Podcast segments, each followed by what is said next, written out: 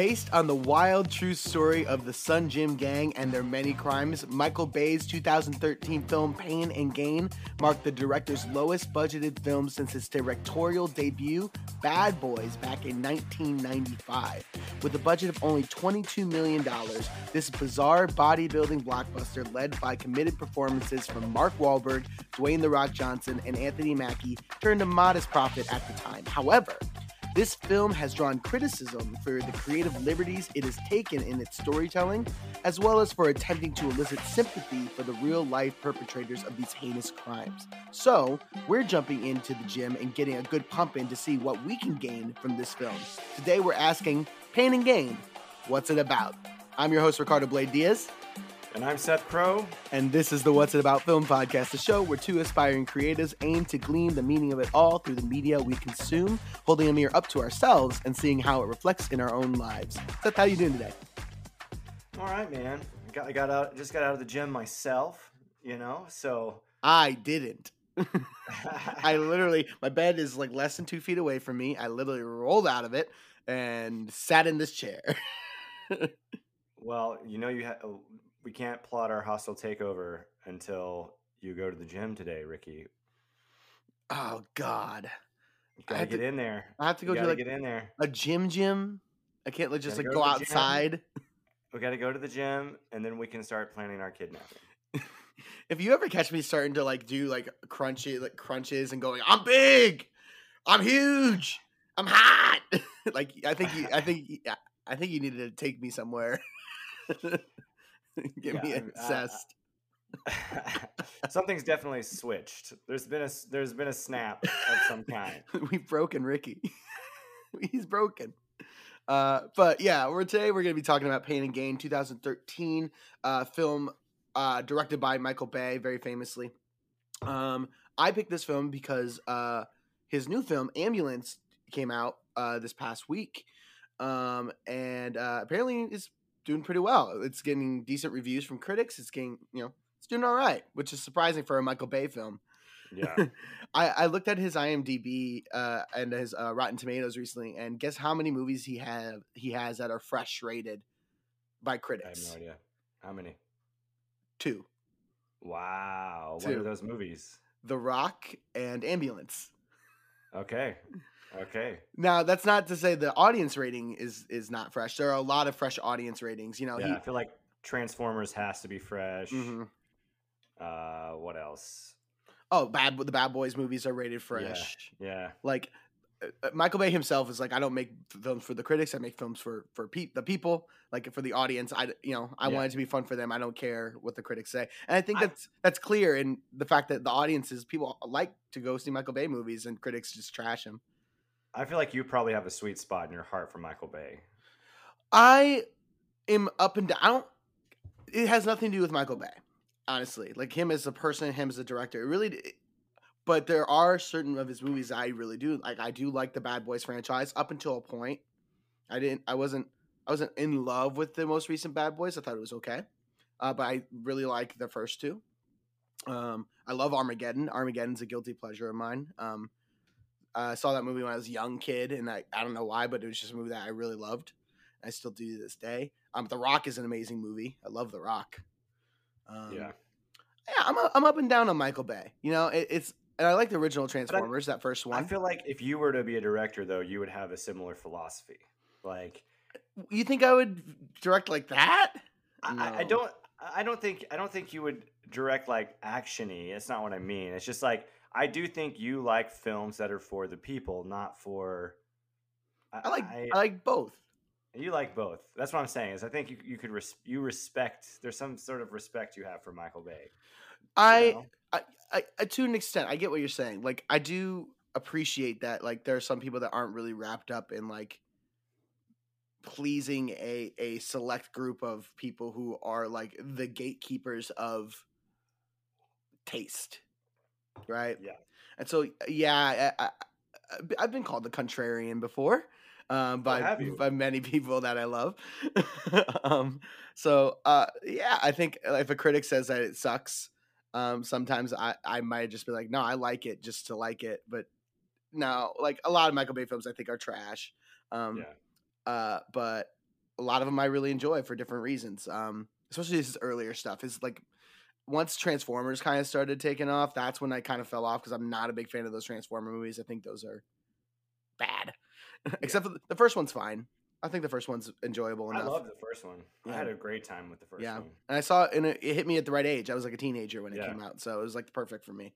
And Megan Um, Fox, man. Yeah, exactly. That movie is like, whoa. Yeah. That car scene. Yeah. So so it hit me at the right time. But yeah, it hit me at the right time. That's good. no movies a car scene. Uh, but after that first one, I, even I, as a young young man, was like, these movies are not good. They got they Yeah. definitely got progressively much worse. Just inject a little Marky Mark, baby. Yeah, Just yeah, inject some Marky Mark. and they got worse after he got on there. So Yeah. Yeah. uh, yeah. Go ahead. What Where do what do you, what are your opinions? What are your opinions on Michael Bay films? Uh they I mean you can you know a Michael Bay film immediately. You know what I mean? Like the moment Mark Wahlberg jumped off of the uh, the roof. second story into the dumpster, I was like, okay, totally unnecessary, but this is a Michael Bay film. And and uh, it's like I feel like I appreciate Michael Bay for what he does. You know, like he has a style that is his style, and you can. I'm muted. I have been muted. Oh, so uh, you forgot to mute yourself on the Zoom. I apologize. Oh, okay, yeah, yeah. No, you're fine. Um, uh, I have a voice, Ricky. Um, I, I, what I do, guys, uh, speak behind the podcast. Uh, when Seth talks, I mute him, so I can't hear what he's saying. And then when I see his mouth stop moving, I just jump back in and go, "Yeah," yeah, yeah. and I say whatever I want. Um, I'm kidding. what basically what I'm saying is I appreciate that Michael Bay has a developed style that is Mhm. his style and it's iconic. So I have a respect for him in that regard. Are his movies like honestly like I don't I don't think about Michael Bay. You know what I mean? Like No, yeah, I don't think about like I, I can say okay I've seen Transformers. I don't even think I- I've ever watched the Bad Boys movies. So like I Really? didn't even know that was Michael Bay. Uh, let's see here. What if you've like- seen them, you you would know. yeah, like I know Battleship was a Michael Bay movie. I know no, it wasn't. He didn't Battleship direct it. not- He might have produced it, but he Oh, didn't direct okay. it. Yeah, I mean, I've seen Michael Bay movies and I know them when I see them, but I, Mm. I'm not like going out to see Michael Bay movies. Mhm. You know? No, I get you. I get you. Uh, yeah, and that's what makes this film in particular so interesting. So, like, if we were reviewing or talking about another Michael Bay film, it might be a little bit different. But this is the maybe one of his first, like, more like character drama kind of films that he's really done. It's, it's. I mean, to, to I feel like to like nail it on the head. It's like an anti.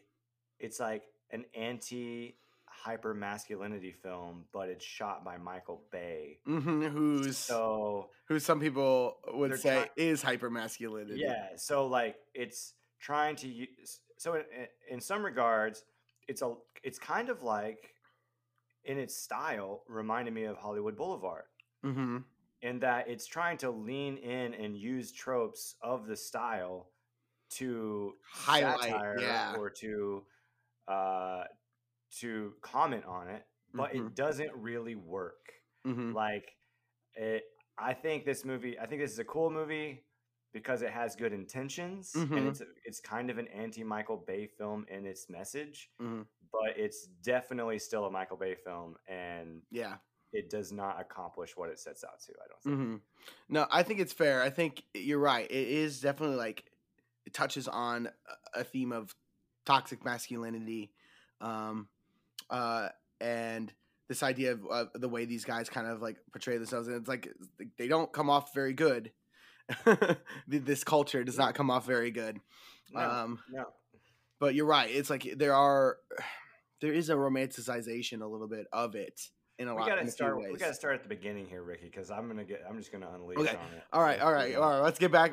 We took a, we took a little detour. Let's get back on track. Let's talk about how this film came to be. Um, so yes, this film, uh, Pain and Gain, came out in 2013. It was directed by Michael Bay, who you would know from directing the Bad Boys franchise, the Transformers franchise, The Rock, Armageddon, Pearl Harbor, The Island, 13 Hours to Secret Soldiers of Benghazi, Six Underground, and most recently, Ambulance. Um, this film strangely enough, I didn't realize this, but was written by Christopher Markus and Steve McFe- Stephen McFeely, who uh, also wrote The Life and Death of Peter Sellers, the Chronicles of Narnia franchise, You Kill Me, and then this is where it gets a little like I was like, whoa, I didn't realize this. They wrote all three of the Captain America franchise films. They Wow. yeah, they wrote Thor: uh, The Dark World, and they wrote the screenplay for Avengers: Infinity War and Avengers: Endgame. Wow. Yeah, these guys. Wow. Wow, what a resume! so they just need a different director. What a resume. Well, so here's the thing. And so this is something I'm going to get into uh, as far as like how it how it came to be, how it got made. So this film is based on a series of articles written by Peter Collins and published in the Miami New Times in 1999, titled "Pain and Gain." Uh, this is a true story. Uh, it's about the Sun Gym Gang, who are a group of bodybuilders based out of Miami, Florida, uh, who were headed by Daniel Lugo and Adrian Doorbal, uh, who were responsible for kidnapping, extorting, and attempted murder of Marc Schiller, uh, a wealthy patron that uh, would frequent the gym, uh, as well as the murders of Frank Riga and Christina Furton in the early 90s. So this is a, a lot of this is true. Um, but the script, so as far as the movie goes, Michael Bay s- says that he had had the script for Pain and Gain in his office, like on his shelf of scripts, for 10 years before he Wow. was able to get it made. So he was making it, you know, he was making his movies um, uh, from 2000 on, um, and then he hit it big with trans, really, really big with Transformers. Um, formed a really great relationship with Paramount. Another big hit with the second Transformers, and so after the second Transformers, Bay was like, "I want to do something smaller. I will not direct." He was already on board to direct the third uh, Transformers, and he's like, "I will not direct the fourth one unless you finance Pain and Gain, Paramount." Wow. He really Um, believed in this. hmm And Paramount said, "All right," and so they they kind of packaged them together in a two film deal.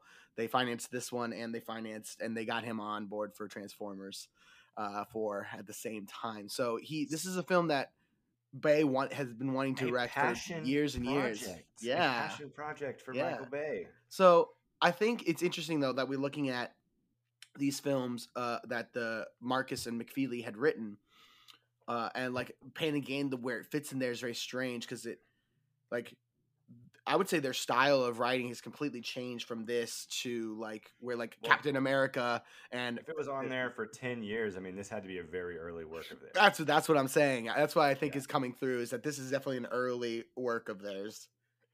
But I will say, I guess if I if I look at it, there is a they're good at the team Yeah, story.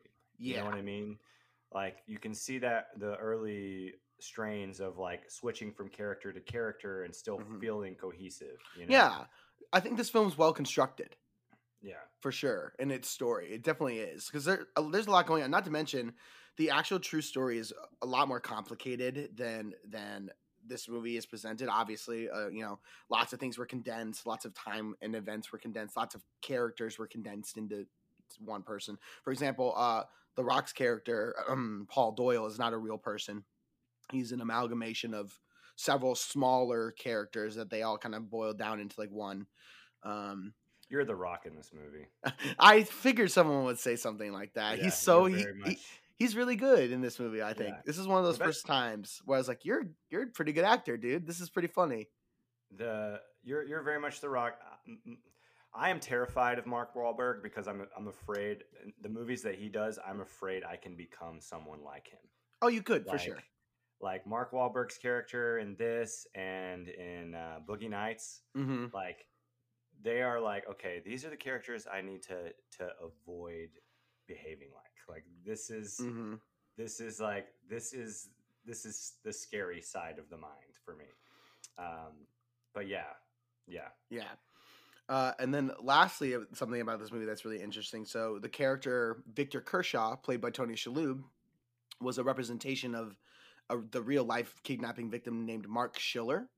Uh, and Schiller sued Paramount for their portrayal of him in the film, uh, to which they settled out of court uh, for an undisclosed price. But what's really funny is, so during the trial of the Sun Gym Gang, uh, Schiller testified uh, and put them uh, put them away. And this is uh, the, at the end of the movie. They talk about their sentences and things like that, and that's all true. They Doorbal and Lugo both got life sentences. Um, uh, you know, and everybody else got the sentences that they had. Did they gotten. get death sentences or life They sentences? oh sorry no you're right they got death sentences. okay, yeah. Um, however, I think I think I read in my research that Doorbal had his death sentence had gotten revoked in 2017, but it could go back. It's it's kind of a you know the the legal system is weird, especially when you're in jail for so long. Don't kill anybody in Florida. Yeah, Florida they they've been on death row for 30 years almost.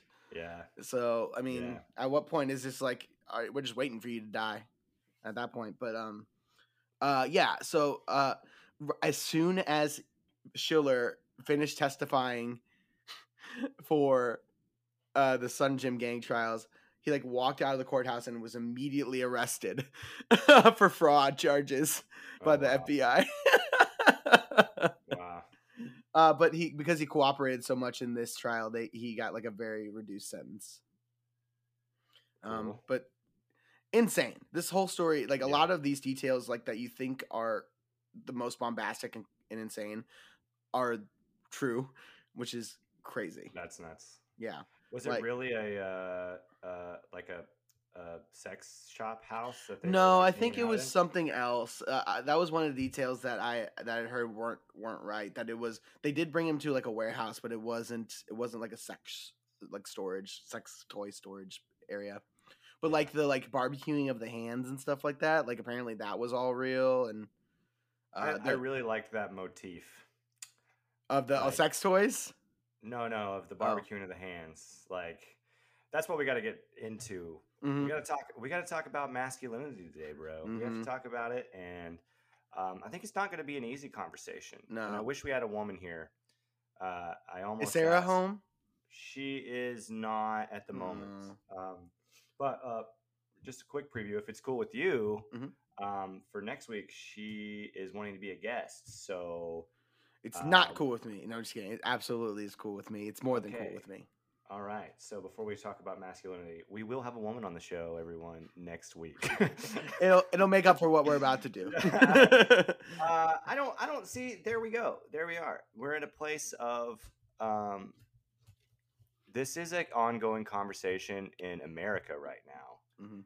and it makes us it makes it's it's something i've been thinking about a, a lot um and this movie does a great job uh talking about it and trying to comment on it Mhm. right um If nothing else, it allows to open up a conversation about it. If it, the movie itself doesn't successfully convey exactly what it's saying, it creates an environment where people can at least it opens the door to talk about the subject. yeah yeah it, it has the best of intentions like i said uh it just does not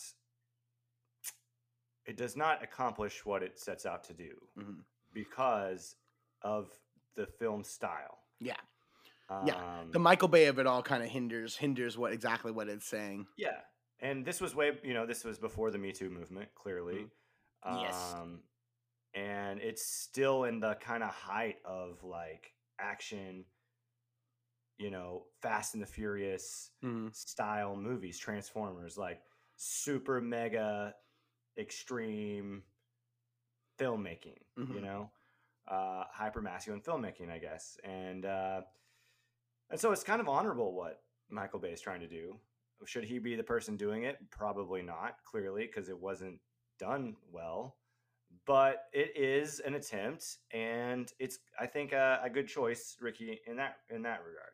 Mhm. Um, It's I think it's a different kind of movie that we haven't done yet on this list. yeah, for sure. yeah. Um, speaking of which, what is it? If you have not seen Pain and Gain in a in a minute, it's an older film. You know, it's almost ten years old now. Uh, this is the plot synopsis.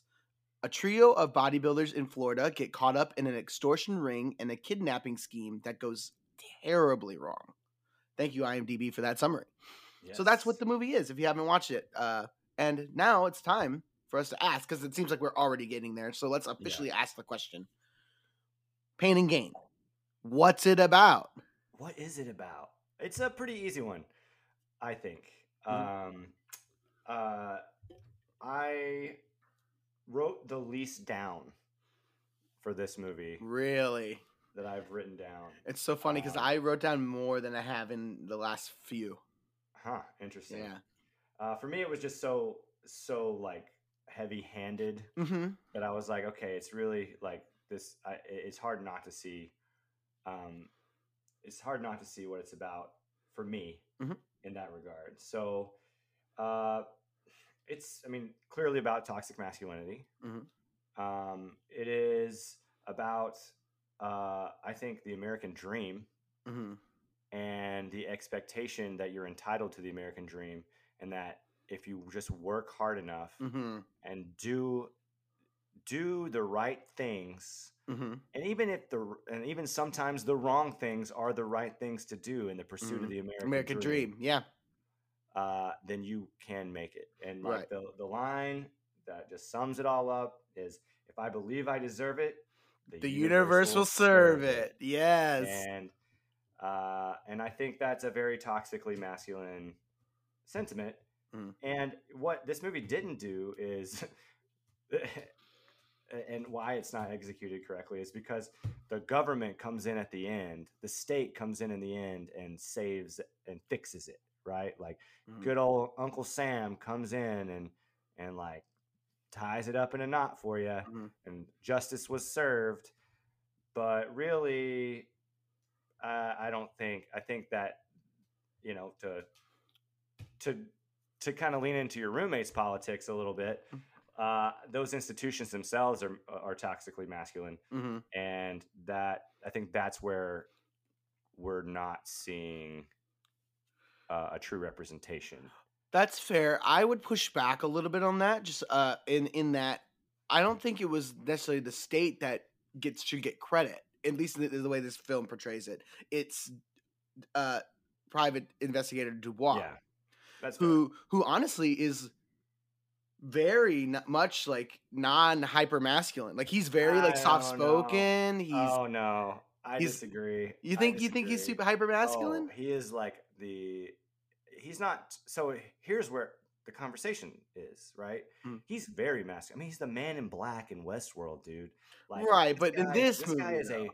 But he's a stone cold badass. Like that is Mhm. masculine, and and so like in this film, though he he he's he walks softly and carries a big stick. Like you don't want to mess with this guy because he can shut you down Mhm. you know like I, I think he's still a very masculine representation Right, but I wouldn't say toxic masculine. well there's the conversation Right, right, right. because what in our society today can you do that is masculine and is not seen as toxically masculine That's a good it's, question. ve- it's a very good question i i i mean that's why i like the grill the grill motif so much Mhm. you know 'Cause it's like men grill, right? Yeah, men men- barbecue.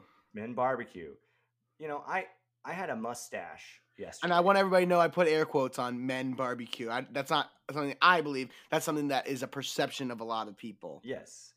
We don't want to trigger anybody here, but like we are we we are talking about like okay, we're entering a new a new domain about figuring out how to express ourselves as people. Mhm. Right? And it's like, okay, if you do identify as, as a man, what how how are you supposed to move through the world? Right. Gender Right. gender roles and Yes. yeah. Yes, and like I, you know, I am, I am someone who my whole life fought against toxic masculinity because I grew up in an extremely toxically masculine culture. I mean, I grew up in the South, you know, uh, Christian South, where gender roles are very defined, and if you don't play football, you're not going to have a girlfriend, you know. So that was I bucked against that my whole life and I and I'm you know now that I'm in artistic so- circles, Mm. um, I would say I'm probably like when it comes to like a, a gender fluid, I, I'm I'm like in the middle. You know, Mhm. like I, I I identify as a man, but like I am more feminine than most men. Mhm. But I'm still pretty intensely scrutinized for like where I fall hmm on that spectrum and it's it's strange man like it's it's a it's really weird time it's a Mhm. really weird time um i'm not saying i'm not like quoting suffering for my people or Mhm. anything but i am saying um okay so we got to get back to the movie Well, no, no. I, I mean, I just, I mean, you know, it's it's it's about how this movie makes us feel, what this movie brings Yeah. up in us. And for me, I I have a very similar kind of history. I didn't grow up in the South, but I did grow up in the Midwest. And the Midwest is, you know, again, like homegrown, good old good old boys type of Yeah. kind of place. So like hunting, farming, you know, like that's the guys I grew up around. And like there is a very hyper emphasis on masculinity and and hard work and things like that. And that, uh, but my family the american from, dream right. I mean, you would not be doing what you're doing Mhm. right now if it weren't for the values of the American dream that were programmed into you, which Mhm. in what we're arguing here is that that mindset is toxically masculine, which I could argue maybe so. It depends. It depends. I think, and and for me, um, to kind of circle back, like I- I don't think a lot of people would say I'm super hyper masculine, especially like in my my work. Like I do, I work with young children. Uh, I work with babies five and under, so like that's not like a super masculine thing that I think a lot of people would do. And so I and I do get scrutinized the opposite direction in that sometimes uh in in the past I've had parents uh especially dads be very uncomfortable with me around their children Oh, oh, Um, oh. there is a- because there is a a um uh, what not there is a stigma about Yes. adult ad- adult men who work with Oh, yeah. young children. And so i've definitely come up against that stuff where it's like i'm not i try to present myself as like neutral and like gentle. Some would say feminine. I wouldn't call it feminine exactly but like toning down certain masculine traits a lot when i'm around the children because it because it is something that has a stigma to it for sure um Uh, here, here's the here's here's why I'm already like at a seven with this conversation. Mm. Is because am I even allowed to say something is masculine?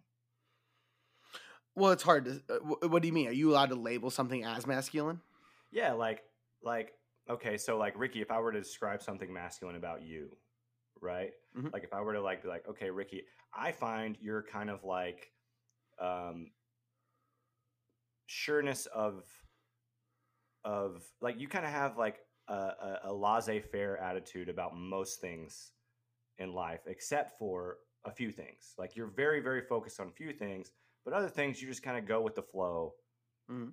you know i would say that's a masculine trait Mm. like a very like centered sure self in the in the like but am i allowed to say that i don't think i'm allowed to say that anymore Mhm. but like i think a woman can have masculine traits Mhm. Right Well, I think yes, I understand what you're saying. Like, so, like, what is like? It's hard to put a label on on stuff at this point. It's like, what is masculine, what is feminine. I think for me, like, sure, that's I think that's your opinion. I just don't think we want to label things as like absolutes. Like, Right. this is what I feel like is masculine. I mm, think that's or okay. romance languages the Yeah. romance languages are screwed Yeah. Oh yeah, because I mean they inherently put masculine and feminine things on there. But I think for me, the the safest things to like that you can call masculine and feminine are are physical traits. Like literally, what are male presenting traits physically? Okay. What are female presenting traits physically? Like on average, women are smaller, Mhm. like body types. Like I don't think that anyone would be like not that women can't have a lot, like, you know, be become larger and build muscle and things like that, but like across the board, women have I think- smaller body types. i think we just have to accept that we are screwed in this conversation no, I that, and I'm trying to be very careful and not offensive, and because Yeah. but like biologically, like men But- have more muscle usually, Yeah, it's but not always. not always. Not always. I think Yeah. there's, but there's like you know, you look at like genetics play a role. At like some men are born with like less naturally than women, but it, so it does get a little bit muddy. But like I think the the basic, the most basic thing you could say is that like feminine is uh is uh, uh masculine is phallic. Yeah. and and uh feminine god what's the what's the word for it um uh ov- ovic i think it is like o- as in like ovary I'm not sure. I mean, um I'm, I'm not sure the. there is a word i just don't know what it is but anyway um i totally agree with you but for me this as far as this film does explore this and as far as like your idea of like is is the inherent pursuit of the american dream is that inherently toxically masculine for me it, it, it comes down to how you portray, how you pursue the american dream Yeah. or how you pursue what you want, pursue what you want. And for me, this film has just a little bit a little bit more of a specific take on that. For me, is what I saw. And it's more so the fact that the it's the moment you realize hard work doesn't always deliver equal rewards. Yeah. So what happens when the illusion of the American dream is shattered? What do we do when we don't get what we think we've earned? Yes. and and this you're right this idea of if i think i deserve it the universe will serve it so you're right it's an en- entitlement it's when you think you're entitled to the american dream entitled to success that i think it become and and then you react a certain way when you don't get it that's when things become a problem There's also there's there's more. I think more to it um, than just entitlement. mm-hmm, Like, I mean, we're talking about manifest destiny. mm-hmm. Like that's the original historic term used in our culture yes for the expansion of the West. the, that that we that is our debt that is uh, belo- belongs to us that is owed to us by God, yeah by God, we are owed this You're- thing. you're all your land Yes. So, so like, what has been indoctrinated in us, what has been programmed in us, is Yes. that if we believe that God has given us this calling, then therefore we are to obtain it. We don't know how we're going to get there, but we pursue it at all costs because we have this belief that we we will reach our destiny. Mhm. And that's not true. I mean, that's just like, I mean, well, we don't know if that's true. Mhm. It's not true for everybody. It has been true for some people.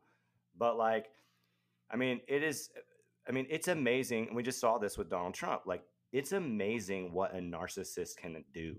Mhm. You know, like, we just had a narcissist become the president of the United States because he believed he could do it. And then he did it. And then it was awful. But he did it, you know? And I mean, Marky Mark in this movie is the same same way. He just had his head down, pursuing what he thought he wanted to the point of murder, you know? And that's wrong. I mean, I and and and for me, this showed up for me in um, a couple places in my life, early, like in my early twenties, and uh, and yeah, it's hard to get over because it's like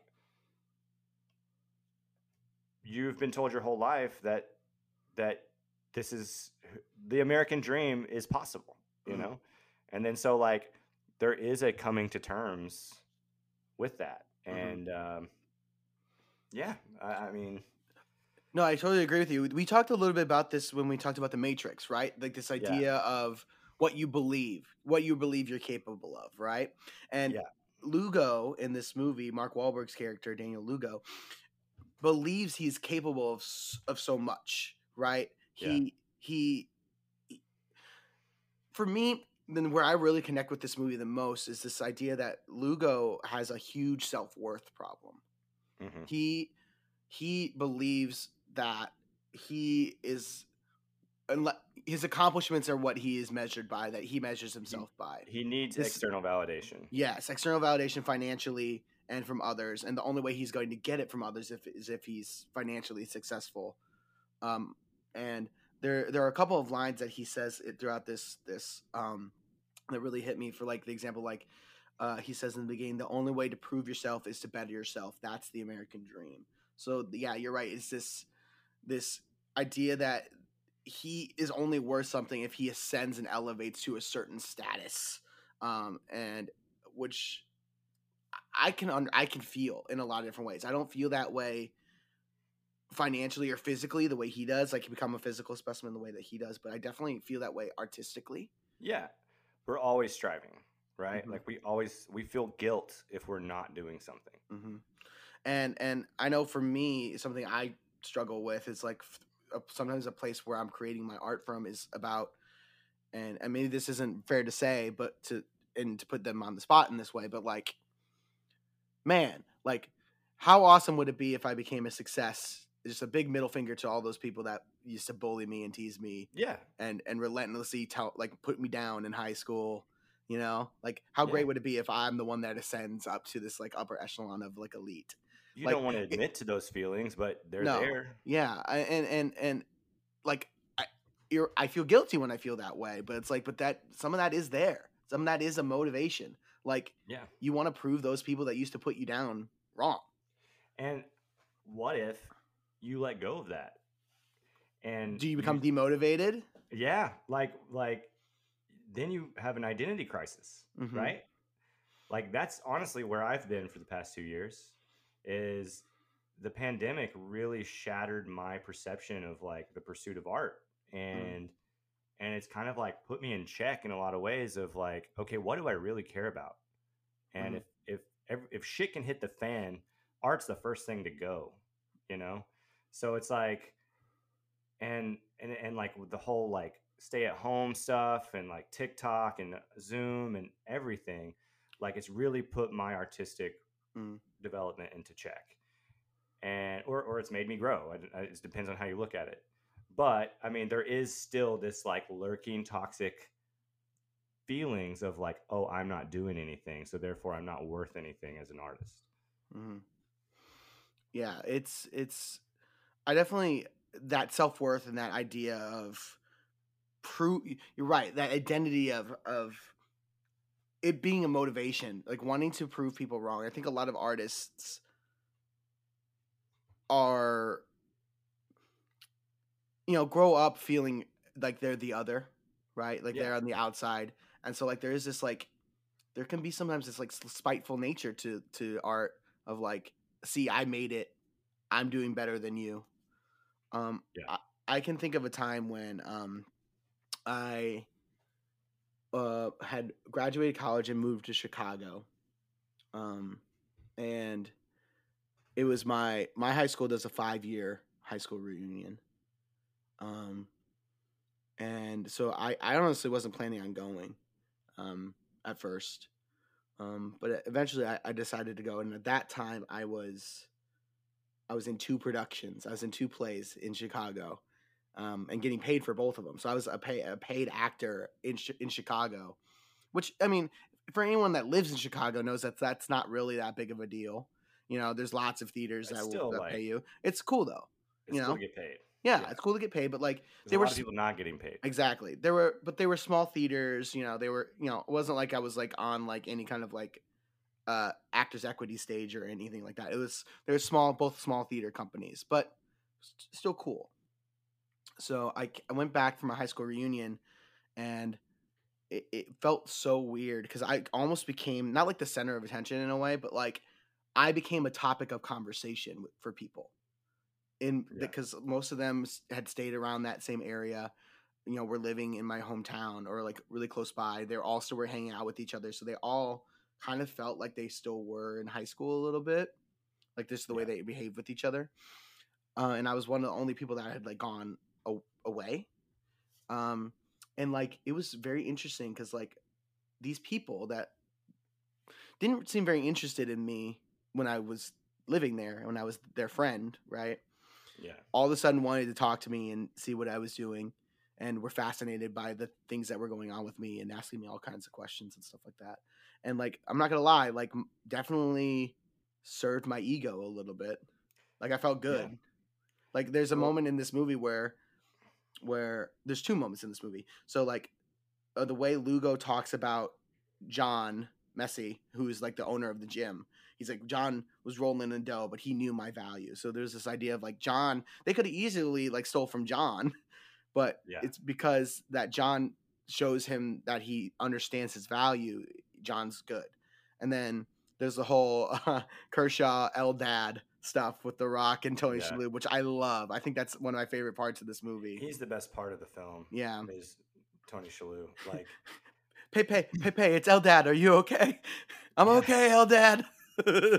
Yeah, I've never seen Mon- I've never seen that guy in anything except for Monk.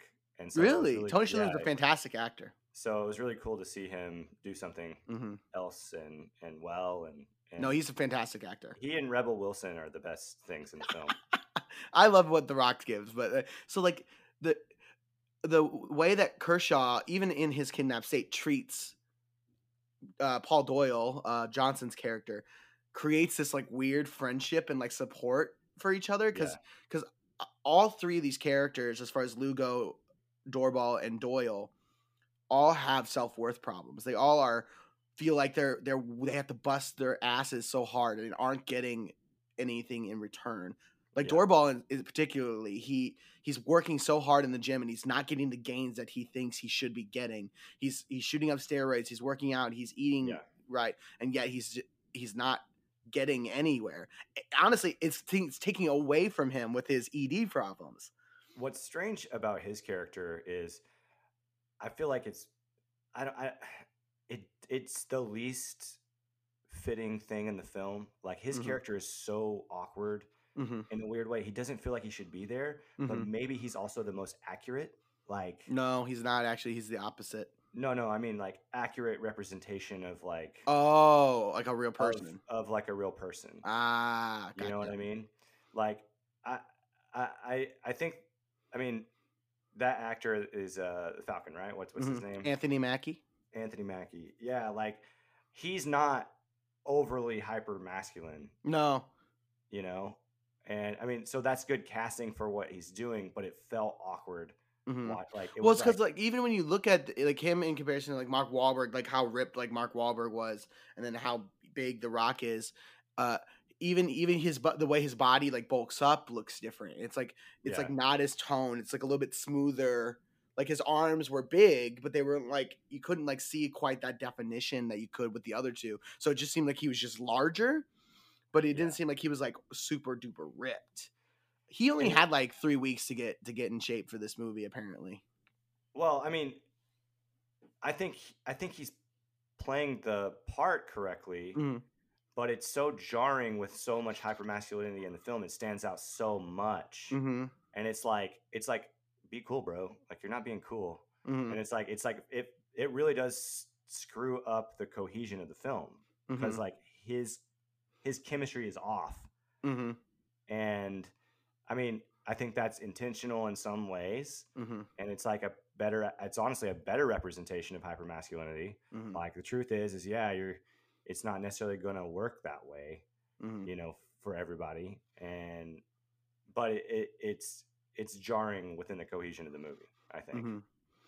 There's something I want to touch on that we haven't quite touched on yet, but I think is a huge part of this movie, and is this movie definitely has a uh, a classism theme going on in it. yeah um, in that we definitely are seeing an upper class versus lower class battle. You know, like a literal brawl in this film, Yeah. where the bodybuilders are working physically working harder to get less, and then we see like these upper class people like like Kershaw, like Dubois, like Griga, who are uh, who have succeeded and they are physically less fit. There's an idea of fitness in this film. Fitness, fitness, fitness, fitness. Of course, being like physically fit for sure, but like at the same time, fitness also is like the quality uh, to be suitable or to fulfill a particular role, or like an organism's ability to survive and reproduce in a particular environment. Right? Survive Yeah. and reproduce. Fitness. It's about fitness. I believe in fitness. Lugo says. These guys are perceived as not being fit.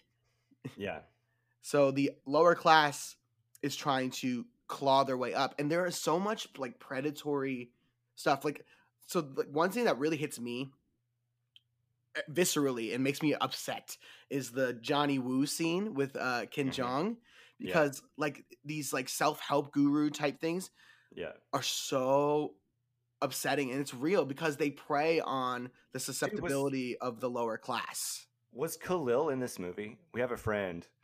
We have a friend. Oh, there's that scene. Yeah, we. Ah! I was like, is that Khal- we have? You gotta like, ask him. This, yeah, I'll have to ask him. Khalil's a young young man we know from Chicago who has a very distinct personality, and there's an extra in this movie in that that Wu scene. I was like, is that? It looks so much like him, Mhm. but that's neither here nor there. But uh, no, you're right. Uh, the the those those like self help type people like um like the the Tony Robbins of the world they they make their living off of like peddling this these like bullcrap promises of prosperity to the lower class about how they can get richer and uh, how they can become successful but really they're just getting richer off of them they are preying on them things like things like Amway Mary Kay and other uh multi-level marketing uh platforms and stuff like that it well, it's. I mean, it's the basis of capitalism in the United States, right? Like, mhm. I mean, if everybody is pursuing the American dream, then no, not not most people aren't going to make it, Mm-hmm. you know. And so, like, you know, initially, when this place, when the U.S. was like, you know, just starting out, there was nothing but possibility to do things. But now it's like so far along, and there's so many more people. Mm-hmm. Like, success doesn't look like it used to.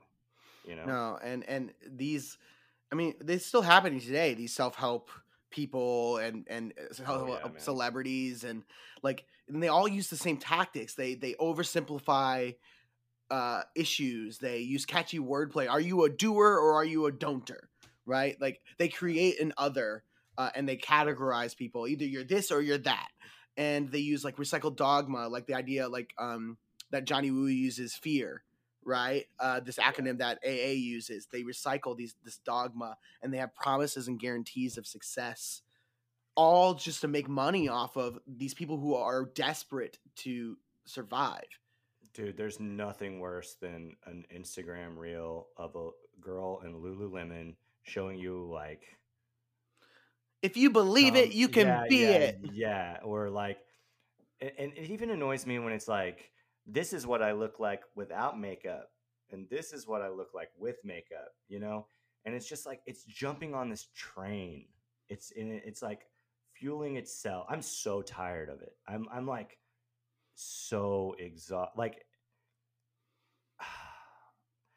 the the where we are at with capitalism and art especially via the internet like this podcast is like just like another example of it truthfully is like everybody's gotta be recording everything because then you might make money doing what you want to do and I- just want to do what i want to do at this Mhm. point I, I don't i don't even care like i mean i, I want to have money Mm. but like it i'm i am i am willfully trying to kill my desire to be famous like Mhm. it, i still have it i deeply want to succeed but like i know that that's probably not real Mhm. so i'm willingly trying doesn't mean i want to stop doing art but Right.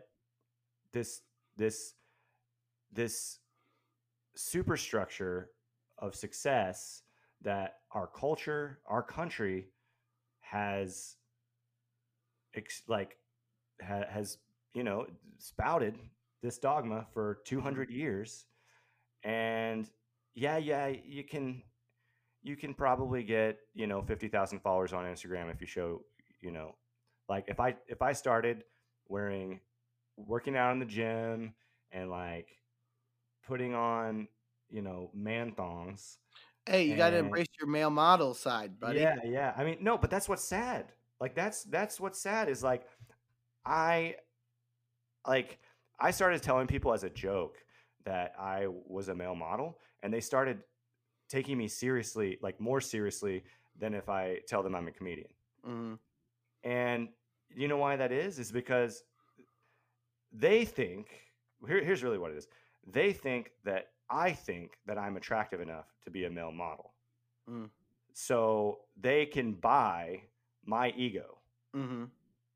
Like that's what I have to sell is my ego. Mm-hmm. And like I don't want to sell that. Like Mhm. I I don't want to sell my ego. But I I'm okay with leaning into the joke of it. Mm-hmm. So like I started saying that on stage recently. Mhm. Um, we we gotta we gotta go back slightly uh, to your talk about the class stuff. Mhm. I think the move so so this movie is trying to do something another movie has done successfully. Mhm. And I think it's because it's not I think this is not set in the right class. Mhm. Like it's set from the perspective of the middle class. Right? It, And- it's and so hard to say. I would say yes, maybe like lower middle class. Like they they have like a, a house, they have a car, but they're like they seem like they're financially struggling. Yes, but what I mean, what what I'm saying is, is the the movie that this works in is The Wolf of Wall Street, Yeah. and it has the same feel of hyper masculinity, but we're okay with watching that failure more. Like that failure seems way more justified because the truth is, the truth is, masculinity has nothing like in our culture has nothing to do with fitness Mm-hmm. Like it ha- like it, if you're in the middle class it does you know Mhm. but but like you put johnny bravo up against Oh boy. bill gates bill gates is going to get the girl Mm-hmm. and like so it's never ending Mm-hmm. this this toxic masculine s- structure like Yeah. Well, there, like you kind of hit the nail on the head there, and kind of circling back to this idea of like, what do we do to make ourselves fit, right? Like, if you're you use what you're given, like Bill Gates is a genius, yeah, he Yeah. uses his intelligence to to ascend and be more fit. Uh, but if you don't have that, what do you do? You make yourself more physically strong, right? Yeah. If you don't have the money, you don't have the wallet, you don't have the intelligence, you don't have the skill, you make yourself physically fit. You you you know, like that's what think- like some people maybe- can do. i think maybe jeff bezos is a better example Jeffrey. Bill Gates Bezos. I mean, Bill Gates could probably like still. Oh, he it, could. but Oh, for sure. but but Jeff Bezos is like a perfect example of uh of like somebody who was nerdy, dweeby, loser looking, Mhm.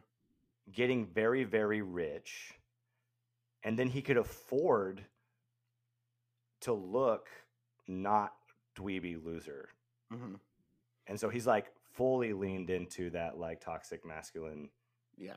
identity Yeah. Um. Yeah, this film. It, it. I I agree with you to an extent that I think that maybe like. The Wolf of Wall Street does work a little bit better. I think is is set. It's not only I wouldn't say because it's set in a different class, but it's because it's set in a different environment. Where I think the business world, I think people are way more like people hate business people.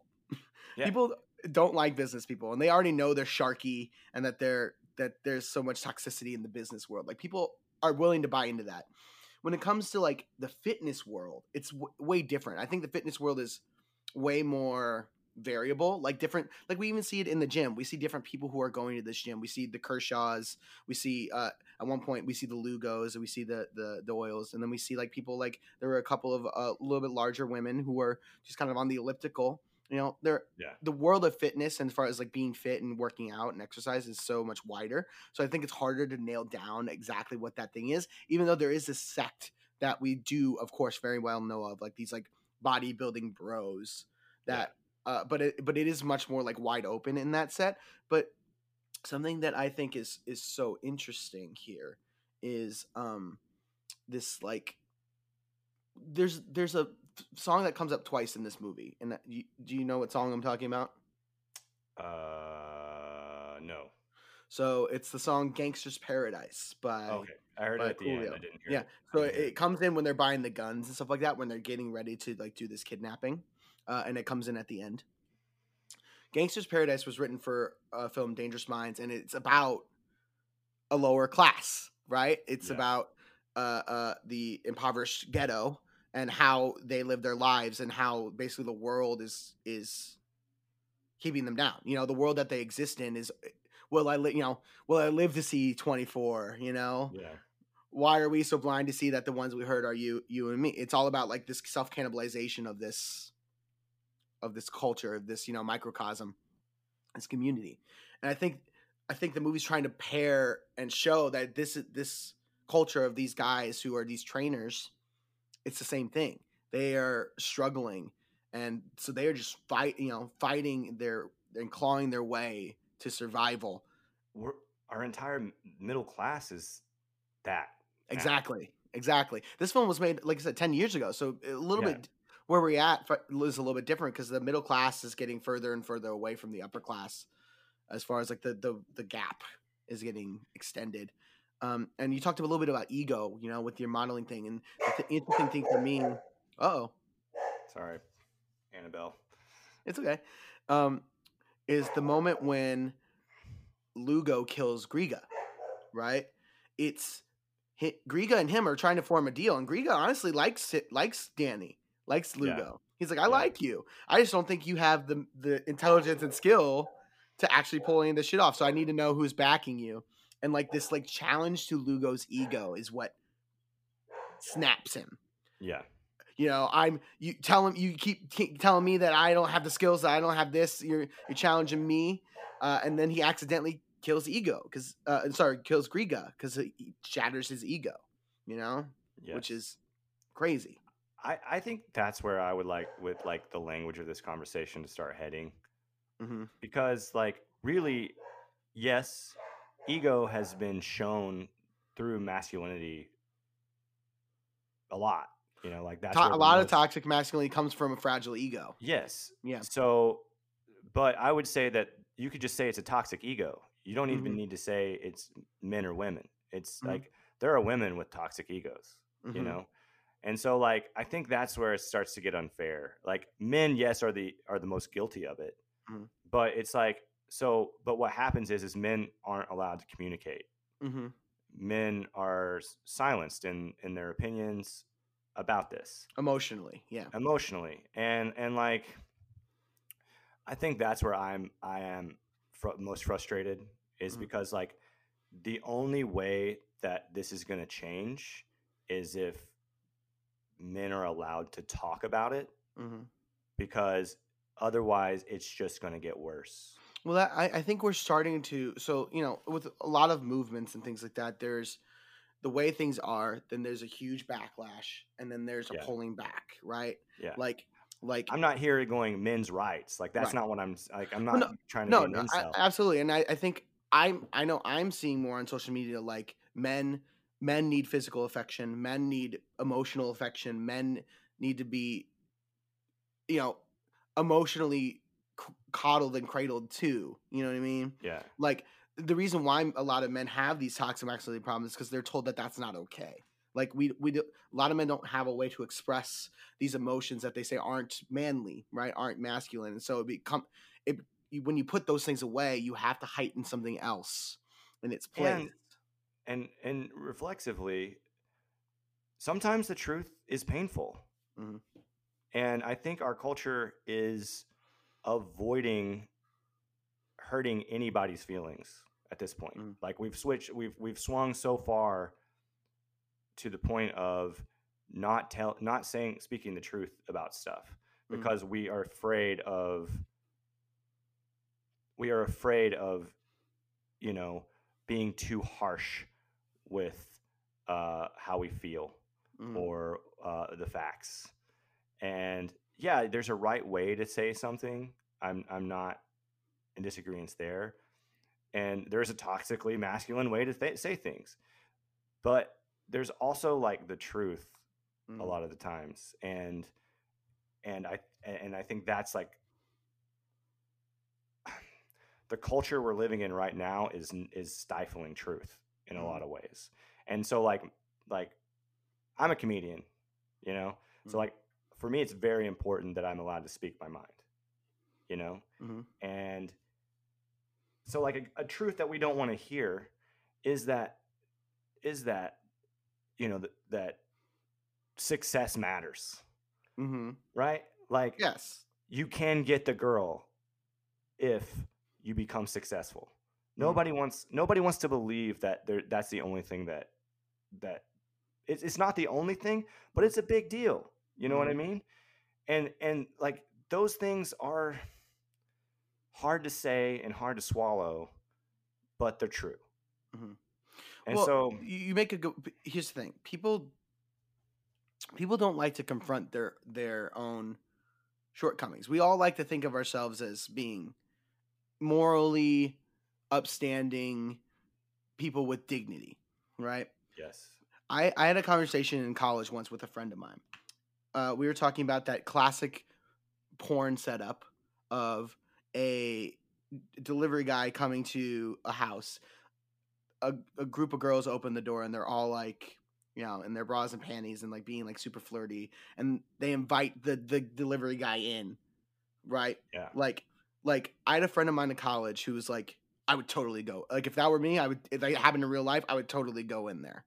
I was like, I don't think you would. That's a red flag to me. Like, I don't. Tr- I wouldn't trust that even for a second. would you? I mean, it doesn't feel like it could happen, but Right, but if it did. it's definitely tempting.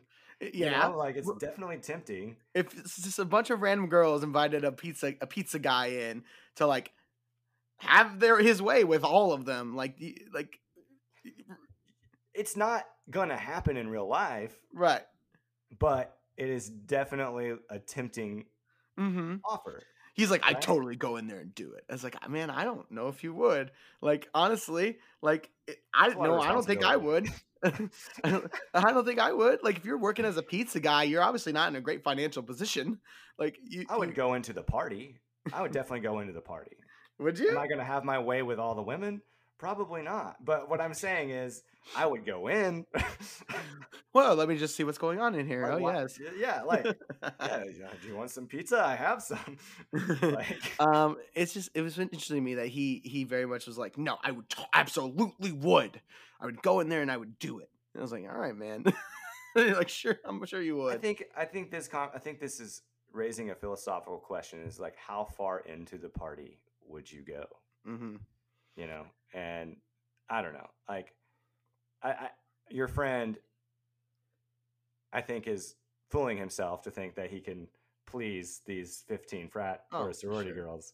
You know, but like that's that's a programmed indoctrination of what you're Mhm. supposed to do as a man, right? Right. But well, yeah, yeah. Kind of what I- to just circle back to make my point here is like we uh, we all would like to think that we are morally upstanding, that we would do the right thing in any given situation, that we would save somebody, you know, rescue somebody, put ourselves like if someone was getting mugged in an alley, or, you know, we all would like to think we we are the hero, right? Yeah. Of course. But you're right. There is that reality of like, but in the actual situation, are you? Yeah. Would you? For real? Eh, Would you turn down money for artistic integrity? You know, a lot of for us artists, it's like no, like people are sellouts and things like the, the idea of being a sellout is is like a, a thing in our commu- in our circles, Yeah. right? It's like you're telling me if someone offered you millions and millions of dollars to make something that maybe is artistically not really what you want to do, but they're like, here's all this money. You telling me you wouldn't even consider doing it? I mean, Some people, some people wouldn't. Some people really wouldn't. Like, there's been there's been Yeah. instances where artists had like I know like Macklemore was is a was a rapper who got this big like record deal and turned it down in order to eh, produce independently. You know, like I'm not saying that there aren't those people, but most people aren't those people. right. And facing that that tr- reality of yourself, breaking your own ego in that way Yeah. is confronting it is hard. It's hard to confront Yeah. your ego in that way. and and it's weird because it's like that absolutism right hmm is what is the extreme on the masculine side in this film or like the ego side in this film. Mhm. but like we are entering a culture that's still absolutist. It's Mm-hmm. just on the other end of the spectrum. It just depends on where you are but like okay we were talking about this earlier about you know the stigmas of being a, a male nanny, Mhm. right? I just had a recent thing happen with with with with me that I've been thinking a lot about, and and it's like it's I, I feel your pain. Mhm. Uh, so I'm an uncle now, right? Congratulations. And thank you, thank you. And I jokingly grew a mustache because I'm an uncle. Creepy uncle. Well, I didn't want it. Well, okay, there we go. You've already done it. You've already done it. Well, that's I the just- associ- that's the association. Yeah. yeah, yeah. No, I get So- it. I'm not saying that I think that's true. I'm saying that's like the the stigma. Yes. So this is what happened. We were doing a nice thing, Sarah and I, my partner. We were doing a nice thing, cooking steaks for my brother-in-law, Hmm. okay, uh, and my sister to help them with the baby. You know, Hmm. and there were um, there while we were over there, there was talk. that the baby started kind of like getting warm, right? So they were gonna have to like take the temperature hmm of the child. hmm And at that age, there's only one way Yes. to do it. Yes. So For those of who don't know, um, it's rectally. it's rectally. So again, I don't want to trigger anyone with what I'm saying, but these are facts. Okay. My brother in law was uncomfortable by this.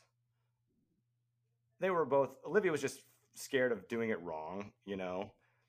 And my brother in law made a joke about about this okay and i kind of like just like shook like nodded a little bit and i was like i said yes yes i thought of those jokes too but i did not think it would be appropriate for me to say them. You know i haven't done anything wrong i haven't done anything wrong. Immediately there's like a turn on a dime with my brother-in-law's like like voice and he's like yeah you can't say those jokes. You can't make those jokes because you're the uncle and the uncle is the most likely person to molest the child. And i was like i was taken aback. I mean first of all who's number two buddy if you really want to think about it? Like number two is the dad. But like i mean it was very intense right? Now the reason I, I i bring this whole thing up is like this is an example of like this absolute like we're so afraid of talking about stuff that we're so afraid of talking about stuff that that there's so much fear that he could not hold that in you know what i mean? Like he was like he knows me. He knows i'm not like that you know? But he's so scared for his child that he had to like take it out on me in that way. And he's scared that he said the joke. So okay so a little bit more here. So we're continuing through the night and he makes more jokes. And i'm like dude if you're if like you can't say i can't make the jokes if you're going to make the jokes you know? And so and and this is where i'm like as a bit i'm working on this a little bit but like we sarah and i went outside and we're like walking their dog for them we're being nice to them and i'm like i'm like you know as an uncle you like i, I like i think i like being an uncle. Sarah's like why is that i was like it's not a lot of responsibility you know i really only have one job and that's don't molest the baby. That's my only job.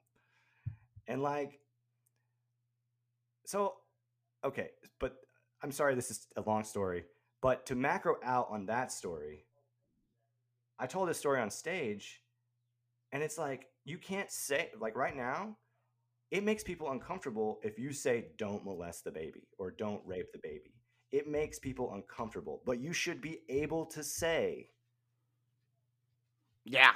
yeah right like i think should be able to say that don't everybody- rape Yeah. that's something everybody should hear don't do that. you know but Yeah. like it's this extreme fear it's this extreme fear that's been imposed on us right now uh, it, it's it's just on the other end of the spectrum Mhm. you know and so like right now and like we just a guy just got smacked on stage. Hmm you know?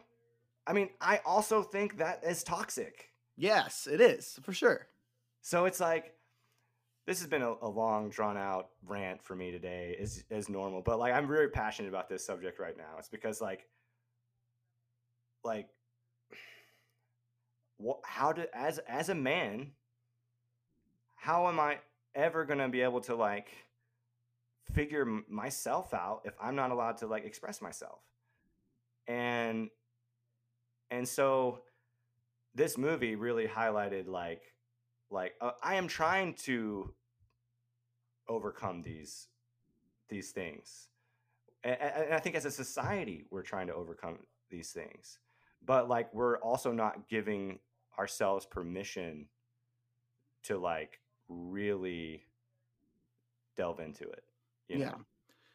It's definitely a sensitive subject when it comes to you know you know we talked about when it comes to fathers and their daughters.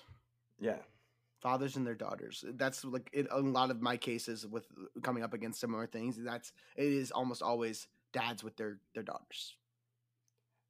Yeah. and and it it is. There's not much you can do about it other than be sensitive towards what their feelings are and understanding where those things are coming from. The fact that he was uncomfortable.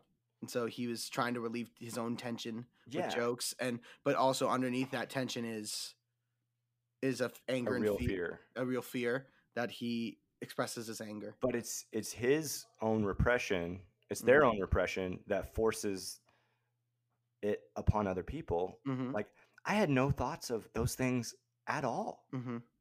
You know like i hadn't and and then it's like oh great like now i have to think about that time you were afraid i was going to molest your baby every time i see your baby you Oh, know yeah. so like and it's like also there is a there's a I don't know if if your brother-in-law has done his research exactly. yeah Um but that is but you're right, that is a a stereotype and a stigma that is there that he is using to loosely apply his fears to. yeah Um, Yeah. and I, you're right. There is a, a, f- a fragility to to men. In this, Yes. I think this film really highlights that. To circle back to the movie, this film Yes. highlights that these men are fragile. yes They it it, it, it all it takes is somebody telling them. We're not permitted emotions. We're Yeah. only permitted aggression and anger. Yeah. And and until you let us have other ones, we're not going to be comfortable doing Mhm. it. And it's like as a comedian right now, I'm trying to like express the gamut of my emotions and it's Mhm. not being received well. It's not. Well, you know what's funny is is so there's something that uh at the end of this movie uh that Dubois' wife says while they're like sitting outside their really nice house in Miami that leads right onto the waterfront. They're like staring over the water. And and she says he mentioned something about this being like a, a senseless loss, right? it Seems Yeah. like a waste. And she says this, and it kind of upsets me a little bit. And seems like it really nail puts the nail in the coffin of this movie a little bit. And especially what we're talking about. They wouldn't know happiness unless they saw it on a So some people just don't know a good thing when it's staring them in the face. I'm Yeah. implying that these guys had a good thing and they ruined it. I don't think that's what she's saying. What did you? What do you Uh, think she's saying? um, I think that they their lives as it as they were before they Mhm. committed these crimes Mhm. were like were good. That's what you think she's. That's what no. That's what I'm saying. Uh, She's saying that she's implying that she thinks their lives were were good. If they if what she's saying is if they just accepted that their lives were good, Mhm. then they could let go of this ambition and desire to do But, more. but I guess my pushback then would be that their lives weren't good. They were over. They were struggling to pay bills. They were, you know, they were trapped in this this loop of of poverty. Like they weren't doing good. They weren't. None of them were. They Well- two of them. Two of them had rec- had prison records. Couldn't get jobs. You know, if- like if that right, but like I'm not saying that that that's that, she's from. She's coming from from a, a more privileged place than them. yeah, that's true. and she's saying they don't know how good they had it. They it was a waste. And I feel th- like that's this movie is this like idea, like you said, it's a repression of like these guys are did a bad thing. if they just would have been fine in their lane, Okay, Everything would've I'll- been I'll okay. accept that. I mean, like, okay, so yeah, that's where I'm. That's my my crap showing up, right? Like, Mhm.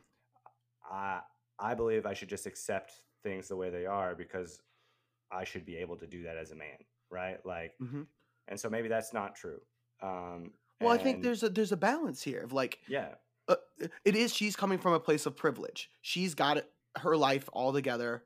You know, we don't know what their life is like, but like she she's come at least financially and, and class wise, she's coming from a place of privilege, where she's like they they just couldn't accept that the, where they were at in life is fine. It's like that they're living bills to bills. They're they're pr- they have prison records and can't get jobs. Like you know, one guy, one he's like uh, the Rock uh, has a line where he's like, it's it's really upsetting that he's like, I'm not even good enough to make fries at McDonald's because I have a record, yeah, right? And, and that's true. There's a struggle in the lower class, and people think that people should just work harder, should just ex- you know, should just be happy with what they have. Like that's I think that's I think that's the why this kind of this like I said doesn't this movie doesn't work mm-hmm, is because like we want them to be better, mm-hmm, but like in a good way, mm-hmm. you know? right. we want them to work harder, just work harder at something else. Yeah, like in a different way. Work harder on being on being better. You know. and it's we're okay to watch the rich man fall. You know, that's why Mhm. Wolf of Wall Street works. Is the guy makes it to the top, and Right. and we know money corrupts. But right this, this is this film leaves you in a weird place so like like like i mentioned to just kind of all tie back in together i mentioned in the intro that this film got a lot of controversy from especially some, the, some survivors of the situation for making the characters sympathetic because honestly like sure they do some heinous stuff but uh, if i'm gonna be honest i do feel bad for like they did this movie does a good job in the beginning of setting up daniel lugo as somebody that we can relate to somebody you who's like him. struggling yeah he's he's working hard he you know we, he's kind of a douche but like he, he works hard he's trying to to make something of himself he he's he's does have skill he does have per- people skills like and we see that moment where he like tries to ask out the girl and she like rejects him and he's just like oh okay yeah sure like my bad like whatever. Like yeah, it this movie does a good job of so making him somebody that you can like see yourself in in that you're somebody that who has to bust their ass and work hard and you also don't feel like you're getting enough out of life and you're struggling. So this movie does elicit uh, specifically for for for i would say daniel and paul doyle maybe not as much for adrian just because his situation's so specific but like for those guys they have it rough and you do feel bad for them. Like and you wish they didn't take the path they took but you do want them to succeed just not in the way they, they're choosing to go about it and that's the hard hardest part about this conversation. And I think the title sums it up really well. Is pain and gain, right? Mhm. Like, in order to grow, you have to struggle. mm-hmm. you know and it's like how like but there is such a thing as struggling too much Mm-hmm. And there is such a thing as not struggling enough you know and so it's like this balance of you you got to go for it Mm-hmm. but you can't it can't be the the only like you, you can't sacrifice yourself to it you know or sacrifice other people to it you Mm-hmm. Right. know? these guys were willing to do anything yeah to to get to where they to ascend and that's what their problem was is that they they compromised truthfully who you know again this is not talking about the real guys we don't really know exactly what's going on with them but we're talking about these characters. These characters on their face aren't bad people. Yeah. you know what i mean? These characters not the real people. I have no idea about the real people. These characters are on their face presented as not inherently bad people. But they compromise the good parts in themselves all in pursuit of of one thing in one way and that's it's a tragedy. It is this is a tragedy. It's a tragic film. Yeah. it's tragedy all around. It's a it's like it's kind of a comedy because the way it's presented but it is absolutely structurally a tragedy. Yeah.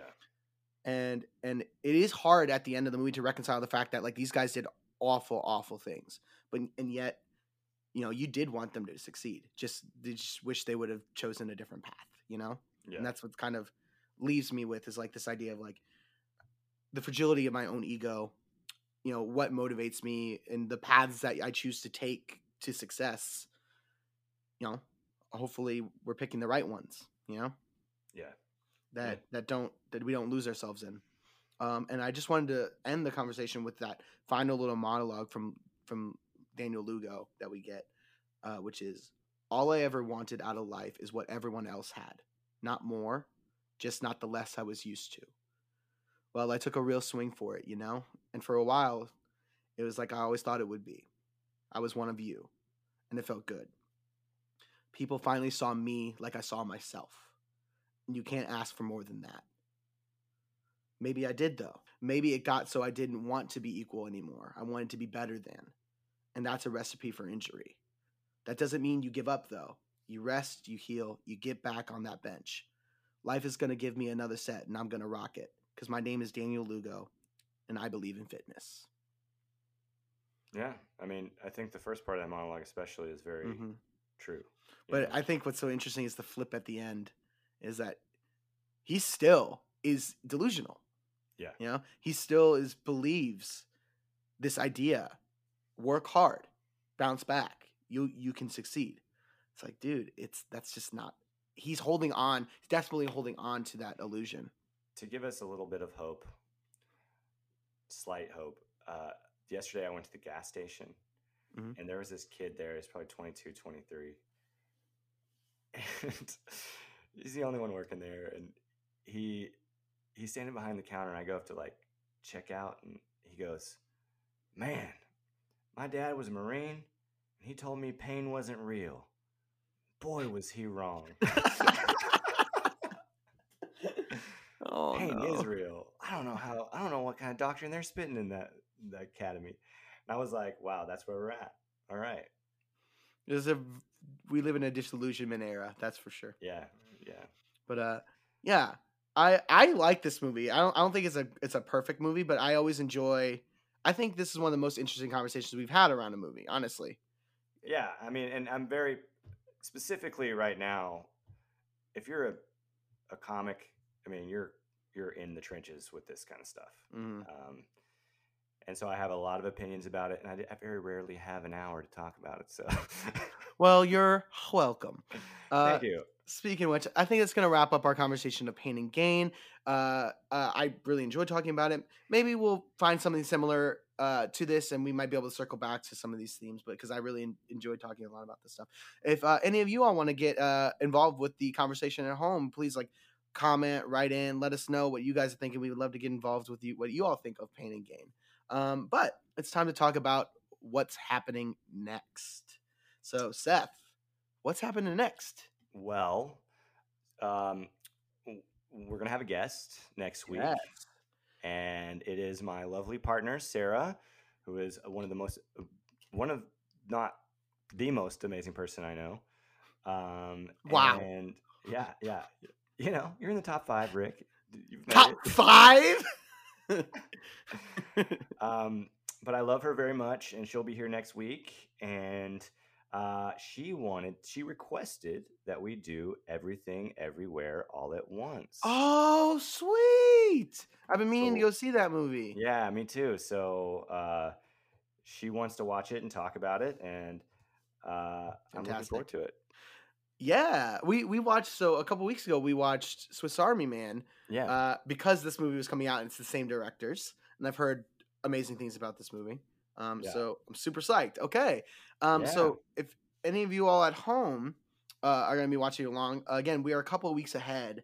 So hopefully this film is still in theaters while you guys are listening to the podcast, but we will be watching everything everywhere all at once. You can find that at a local theater near you. Maybe we'll put out a maybe we'll put out a uh, uh, a social media post I think uh, it'll still be in theaters. in a couple weeks. Yeah, I still think it'll be in theaters. Maybe we'll have to see. But anyway, Yeah. um, if you want to watch along, that's what you can do. All right. Thank you so much from both of us at the uh, What's It About Fun podcast. Seth, where can people find you? Uh, so I've, I've realized I've never put my Twitter on here. So you can find me at the Birdy Word on Twitter. So t- all one word T H E B I R D Y W O R D. That's the Birdy Word. Um, I'm Seth Adam Crowe on Instagram. And uh, I have a podcast myself where I venture into the void to find all things meaningful and artistic. It's called the Crowecast. Uh, the and then one word Crowecast, C R O W E C A S T. Nice. And I am Ricardo Blayde Diaz. Uh, I don't really use the Twitter, so don't follow me there. um, but you can find me on Instagram and TikTok at Ricardo Blayde Diaz. That is all my full name all together R I C A R D O B L A Y D E D I A Z. Uh, and you can also find me on the Character Player channel, which is our D and D uh, stream. You can find that on YouTube, TikTok, Facebook, uh, Instagram at Character Player, uh, where Seth and I both do the D and D's. Woohoo! Uh, so please find us there uh, for some great D and D content. We do some good stuff on there. Uh, but until next time, thank you so much from both of us at the What's About Film podcast. We will see you soon. Adios. Bye.